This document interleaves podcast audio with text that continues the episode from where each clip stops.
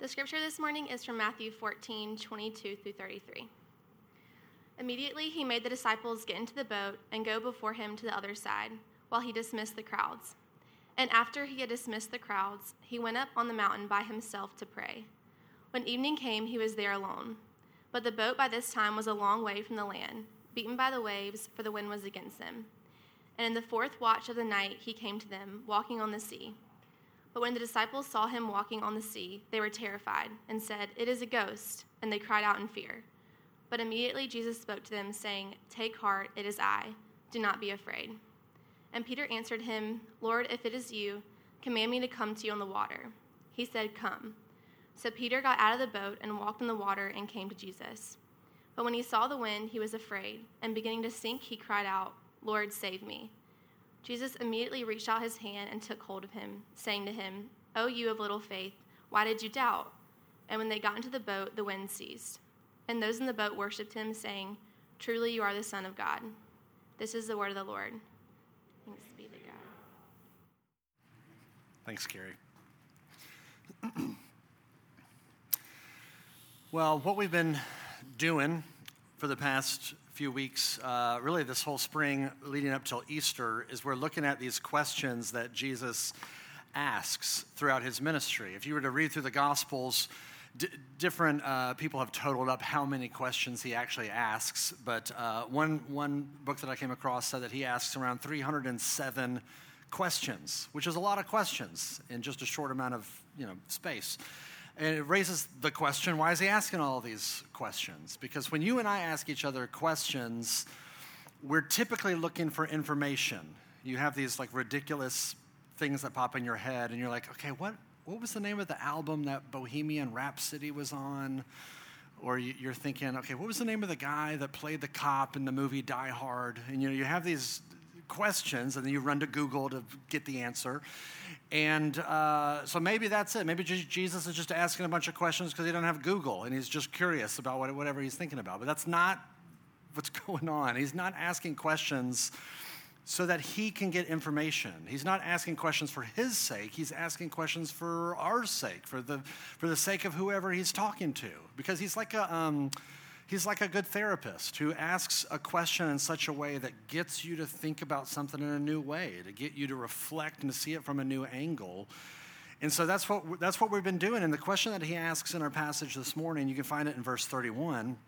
He says, Why did you doubt? Why did you doubt?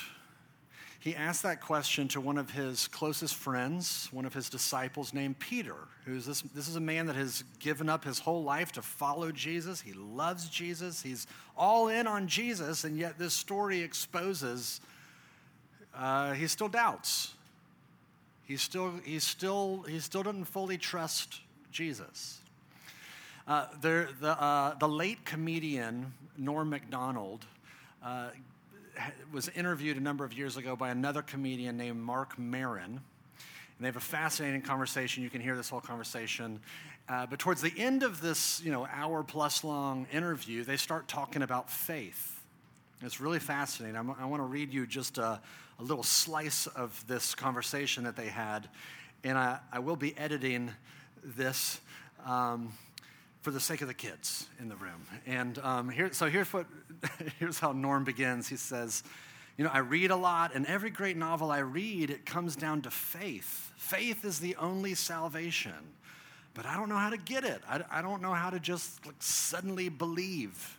And the other guy, Marc Maron, says, yeah, like surrender. And he's like, yeah, I don't know how to do that. Norm says, I'm too stupid or proud or pretend that I'm smart, probably afraid. I mean, to surrender, it's hard. It's just extremely hard to keep believing. It's really hard because it's the hardest thing to believe, and I think I'm not deep enough. And so Marc Maron hears him and he tries to interject to comfort him. He says, Yeah, I don't know if that's true. I think that just by nature of the fact that you're a comedian and part of the way that you understand things is you just cut through nonsense. You call out nonsense on just about anything in a very funny way. So when you're sitting here trying to stay in a place of faith and the sort of Jesus thing or whatever you're choosing to hang that faith on, there's going to be a part of you that thinks, this is nonsense. And Norm says, Yeah, there is. And they both kind of laugh about that. And I bring that up because I, you know, we don't ever assume that everybody in this room identifies as a Christian. We never assume that anybody at Redeemer all believes the same thing. And yet, for those of us who do claim to follow Jesus, I wonder if you resonate with that, that sense of, I do believe, and yet there's another part of me uh, that doesn't believe. I believe and I don't at the same time. And, you know, I resonate with that. I'm sure you resonate with that. But I bring that up because uh, Peter and the disciples in this story, they get exposed for that very reality. They believe and they don't believe. They um, trust and they don't trust. And yet, by the end of the story, something has shifted. Something happens inside of them. Because if you notice at the end, verse 33, it says that they worshiped him and they said, Truly, you are the Son of God, which is a lofty thing to say about another human being. This is the, in fact, this is the only time in the Gospel of Matthew that the disciples use this language about Jesus. So they have discovered something as a result of this story, and I want to try to show you what they've discovered. Two things. They have discovered the divine power of Jesus and the compassionate heart of Jesus. And I think as we look at this, we can discover that too. So let's look at that. Uh, let's look at each of those one at a time the divine power of Jesus and the compassionate heart of Jesus. First, the divine power. This story takes place right after the famous feeding of the 5,000 story. Jesus has been teaching all day. There's this giant crowd. He feeds them. And as it says in verse 22, he, uh, it's getting late. He, he tells the disciples, hey, go get in a boat. I want you to go on the other side of this lake. I'm going to dismiss the crowds. And then in verse 23, it says that he goes up on a mountainside to pray by himself. So you've got the disciples on the water in the boat, you got Jesus by himself. And it says in verse 24 that as they're rowing, the, the boat is beaten by the waves. They're, they're going against a crosswind. And so they're not making any headway. And in fact, it says in verse 25 that this is the fourth watch of the night which doesn't really mean anything to you and to me, but I looked it up and it says uh, that that's between 3 and 6 a.m. So just picture this moment. Here are these disciples. It's the middle of the night. They're in the middle of the lake. They've been rowing for hours, not making any progress. The wind is going against them, and, and you know they've been in uh, they've been in mega storms before, where it's threatened their lives. This is not a life-threatening moment. It's just exhausting. They're just over it. They're just done. I want this to end. We want to get to the other side. We've been doing this forever. They're, they're, they're worn out. This is challenging. It's difficult. They're just struggling, and it's just frustrating. And then it says in verse 25 that during the fourth night, watch of the night, sorry, he came to them walking on the sea. That Jesus is walking on top of the water out towards them. And it says in verse 26 that they see this and are terrified because they think a ghost is coming after them. Now, I think this is really important because when, when you and I read stories like this, I think it's easy for us to say, uh, I don't really know what I think about this. Jesus walking on water, this feels a little far fetched. This feels a, this is a big pill to swallow. And it's easy to think about these people back then in Bible times and to think, well, you know, they were they believed this kind of stuff. They were, you know, they weren't as scientifically advanced as we are. They lived in a world where they just believed in miracles and angels and demons under every rock, and that's every, every supernatural explanation for everything that's happened in their world. And so it's, it's easy for us to develop a little bit of a chronological snobbery where we're like, we're, we're smarter than they are. These are naive, pre scientific idiots. We wouldn't believe this kind of stuff. But here's what I want you to see they don't believe this either.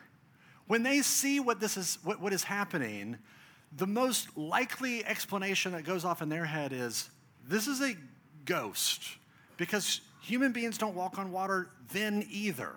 they don't, they're not quick to just believe this. The most likely explanation in their mind is okay, this is not a human being, this has to be a ghost or something. I don't know what's going on. But okay, even if you grant that Jesus is walking on top of the water, I think the bigger question is why? because this is a very strange moment in the Bible. If you, if you look through all of the gospel stories, whenever Jesus does a miracle or something, it's always to help somebody else. Feeding the 5,000, healing the sick, raising the dead. It's always others oriented. And now he's just walking around on the water. It feels like he's just flexing. Feels like he's like, hey, look, I can do cool stuff. Is that what's going on? No. I think what's going on is that he is wanting to reveal something very specific to the disciples, and he's wanting to reveal something about himself to us as well. And it's this that he's God. That in this moment, what he's doing is he's not just demonstrating that he has great power, he's claiming to have divine power. And here's where I get that from uh, the sea is a very important uh, reality, especially in the mind of an ancient Near Eastern person. If you go back 2,000 years ago and try to put yourself in the mind of somebody from the ancient Near East, the sea represented everything that was ominous and sinister in the world. It's chaotic, it is uh, it's untamable, it's uncontrollable, it's powerful, it represents chaos and turmoil and death. And so, when you have um, this force of water that is so vast and it's so deep, you realize, okay, it doesn't matter how smart I am, it does not no, it doesn't matter how, how strong I am, it doesn't matter how advanced humanity gets. The sea always wins. Tsunamis, hurricanes, tidal waves, infinitely stronger than we are. When I was uh, about 10 or 11 years old, my family, we went on a uh, vacation to the beach. And I remember as a little kid, one day, beautiful sunny day, going out to play in the waves, as kids are wont to do. And I go out there, I'm splashing the waves, I'm going out farther and farther and farther. And I'm, I'm, I'm getting right to the point where I can still touch the sand on my tippy toes. I can feel the sand, the waves are coming, having a great time. And one wave comes, and, and I can no longer feel the sand uh, uh under my feet. So I start swimming back towards the land to get my feet underneath me, and, and the undertow pulls me back out, and I can't feel the, can't feel the uh, ground underneath me, and so I swim out harder, and it pulls me back in. And I'm, you know, at this point, after a while, you're, you're treading water, and the waves are coming over my head, and I'm trying to keep my head above water, and, I, and my feet aren't on the ground, and I'm, and I'm caught in this riptide. And, uh, you know, I didn't, I didn't know as a 10, 12 year old, however old I was, you're supposed to swim that way, you know, perpendicular to the beach. I just kept trying to swim this way, and it just was, it just kept pulling me out and out and out. And eventually, I don't know how, maybe the wind kind of pulled me out of the current, but I, I somehow got out of it. I was able to get my feet underneath me. By the time I got to the land, dry land, I basically just collapsed in exhaustion. And, and really, from that time on, up till this point, I have, I have learned and gained a newfound respect for the ocean. It is stronger than me, it is bigger than me. And, and, and that's what's going on in the, the mind of these people, these disciples. When, when they think of the sea, they think this is an untamable, wild, unpredictable force, and no human being can tame it. And the Bible says that's true except one. There is one being that can control and tame the sea, and it's the very one who made it. And so, all throughout the Bible, you have this picture that God is the only one who has the power to tame the sea, to tame the chaos of the sea. Let me give you a few examples. Uh, you have the Exodus story. The people of Israel, they're enslaved in Egypt, and God rescues them out, and they're running from Pharaoh and from his army, and they hit a dead end up against the sea. And Pharaoh's army has come chasing after them, and they're closing in, and they've got nowhere to go. And so, what does the Lord do? He opens up the sea and creates this dry path for them to go through. Human ingenuity couldn't do that. God does that. Then you have Isaiah 50, verse 2, that says, Behold, by my rebuke I dry up the sea, I make the rivers a desert. Job 26, verse 12 says, By his power he stilled the sea. Psalm 29 says, The voice of the Lord is over the waters.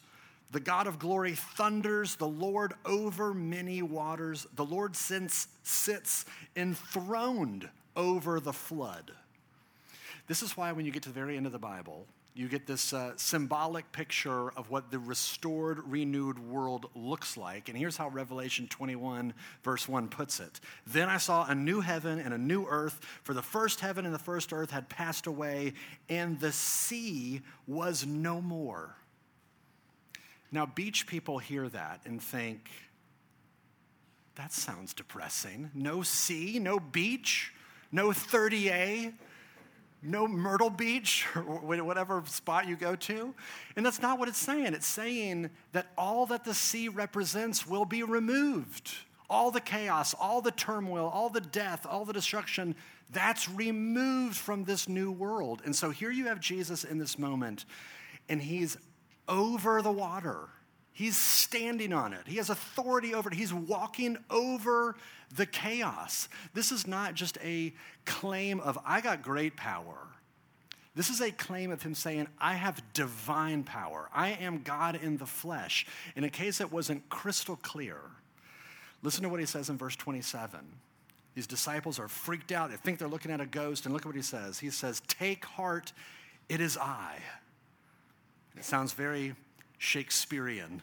But what he says in the actual language is, Take heart, I am.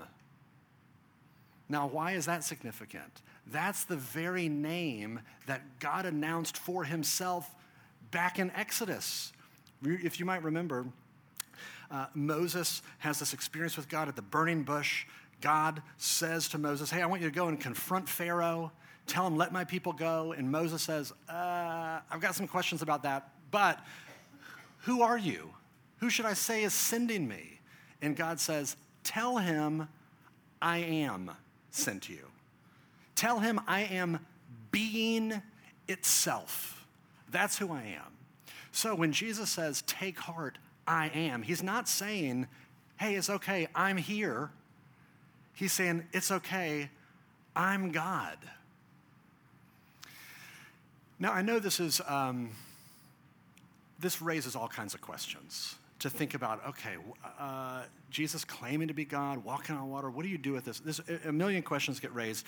The one question that I think is the most obvious from this, from this story is okay, if that's true, if Jesus really is this powerful, I am, creator and sustainer of the universe, made the sea and all that is in it, if that's who he really is, why? would he not make life easier for his friends? I mean, they are struggling, challenged. This is, they're, they're in an extremely difficult spot. If he's so powerful, why not just make it go away? Which is a form of the question, kind of the age old question of okay, if God is good and he's all powerful, why would he allow evil and pain and suffering and death into the world? Which of course is a massive question, and we don't have time to get to the bottom of it. And even if, if we had all the time in the world, I don't think we could really get to the bottom of it. But at least from this story, let's just take a passing stab at it. It seems to me that Jesus wants more than just to make our lives easier. He's got other priorities and he's got other agendas than just to simply make our lives easy, just removing difficulty. It seems the higher priority for him is that we would know who he really is. That maybe the main priority is not that he gets us through life without difficulty, but that we go through life actually knowing who he is. And I think this is one of the reasons why it's so easy to miss because it's so e- we're just hardwired into believing if there is a God, and if he loves me, then my problems wouldn't exist. If God exists, difficulty in my life wouldn't. If that's true, if he's there, if he's powerful, if he loves me, then why would my life have to be so difficult? Why does it feel like it's such an uphill climb all the time? It's constant struggle, and it's just easy to just write the whole thing off because of the difficulty. But could it be that the very presence of difficulty is part of what his greater agenda is. That he allows difficulty, challenge, frustrating circumstances to come into our life so that we might actually figure out who he is in the midst of them. But okay, l- let me play devil's advocate for just a second with myself. Um, just the exposure to sheer power doesn't necessarily activate worship. You know what I'm saying? Like if if if you were at the zoo and you, God forbid, uh, fell into the enclosure of the silverback gorilla, you know, exhibit, and you are face to face with unbridled, terrifying power, that would activate fear in you. That would activate awe in you. You would have a very healthy respect for the silverback gorillas. That would not necessarily activate love in you. That wouldn't translate into adoration. If, if, if all you had in this story was Jesus walking on the water and saying, I'm Yahweh, I am being itself, that would provoke fear that would provoke awe, healthy respect, but uh, it wouldn't provoke verse 33 worship. You are truly the Son of God. So something else is happening here. There's more to this story. Jesus is revealing not only his divine power, but the other thing that he, that's going on here is he's also revealing his compassionate heart. So let's look at that quickly. Uh, where do we see his compassionate heart here? This is, um, this is where the story, which is already strange, starts getting even stranger because when Jesus is approaching the boat on the water, somehow this activates courage in Peter, and he, and he asks in verse 28 Lord, if it is you, command me to come to you on the water. And I read a bunch of different commentators and um, uh, scholars on this, and everyone's kind of confused on why Peter asks this question. They're like, okay, is he asking this question because he's testing Jesus? Is that really you? Is he asking this question because he wants in on this awesome power Jesus has? He wants to participate in it? Is he asking this question from this kind of icky place in his heart where he doesn't really understand his own limitations as a human being and he just wants to kind of pretend like he's God for a second? We don't know. It's a strange question. What's even stranger is that Jesus says, Come on, let's do it.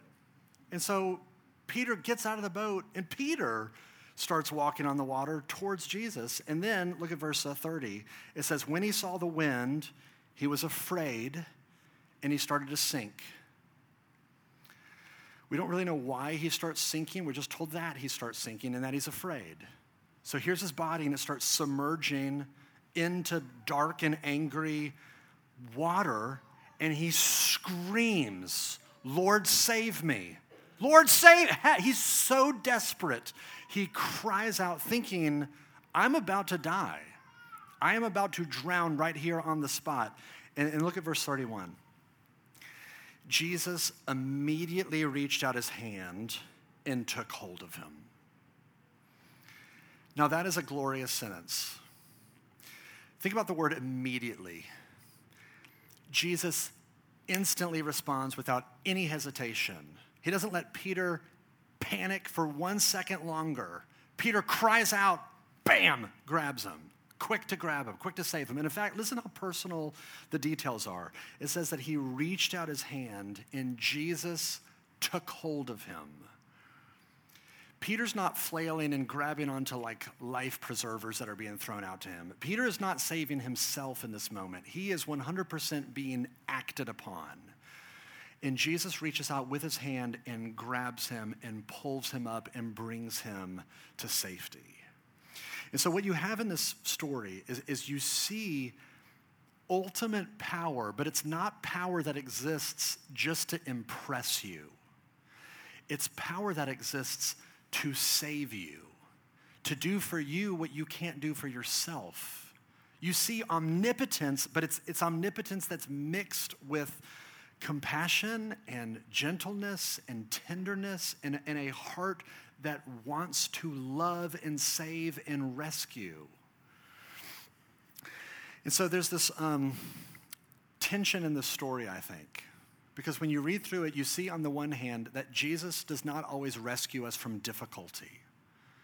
He allows challenging, frustrating, arduous, exhausting things to happen in our life. But He will pull you from death when you cry out to Him.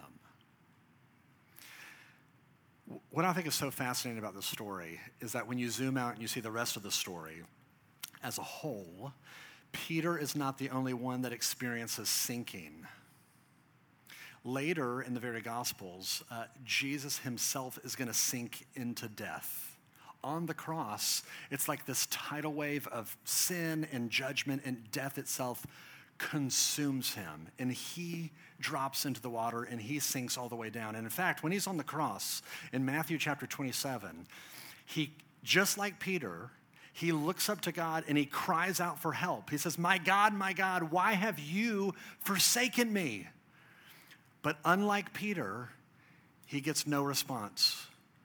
There's no immediate God the Father reaching down and pulling him up and rescuing him. God does nothing. And Jesus submerges into death and perishes. Jesus knows what it is like to look to God, cry out for help, and to receive silence, to get no response, which raises this question okay, why in the world would God, the Father, not want to rescue God the Son? And it's because God the Son is acting as our substitute. Jesus is drowning in the waters because that's the only way that you and I might be rescued from them.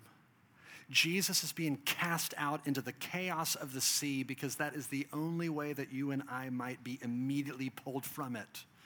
Jesus is experiencing the silence of God so that you and I might experience the immediate response of God. It, what's so amazing about the story is here are these group of disciples, and they come to worship him. They say, Whoa, truly, this is the Son of God. But they had no idea the links and the depths that Jesus would go to to actually save them. They saw his power, they saw his compassion because he pulled up one of their friends from drowning in one little moment, but they had no idea the links that he was going to go to to actually save them from ultimate death. And that was enough to get them to say, Truly, you are the Son of God. When you and I hear that question, okay, why do you doubt? I wonder how you answer that in your own head. Why do we doubt? I think if we're honest, we would say, because we don't trust you. We don't believe this stuff. I mean, we do, some of us do, and then at the same time, we don't. And so it's like this passage is saying, okay, the invitation then is to fix your eyes on his divine power and his compassionate heart. Focus your eyes on the life and the death and the resurrection of Jesus until something in your heart starts to get activated where you begin to say, okay, truly you're the Son of God.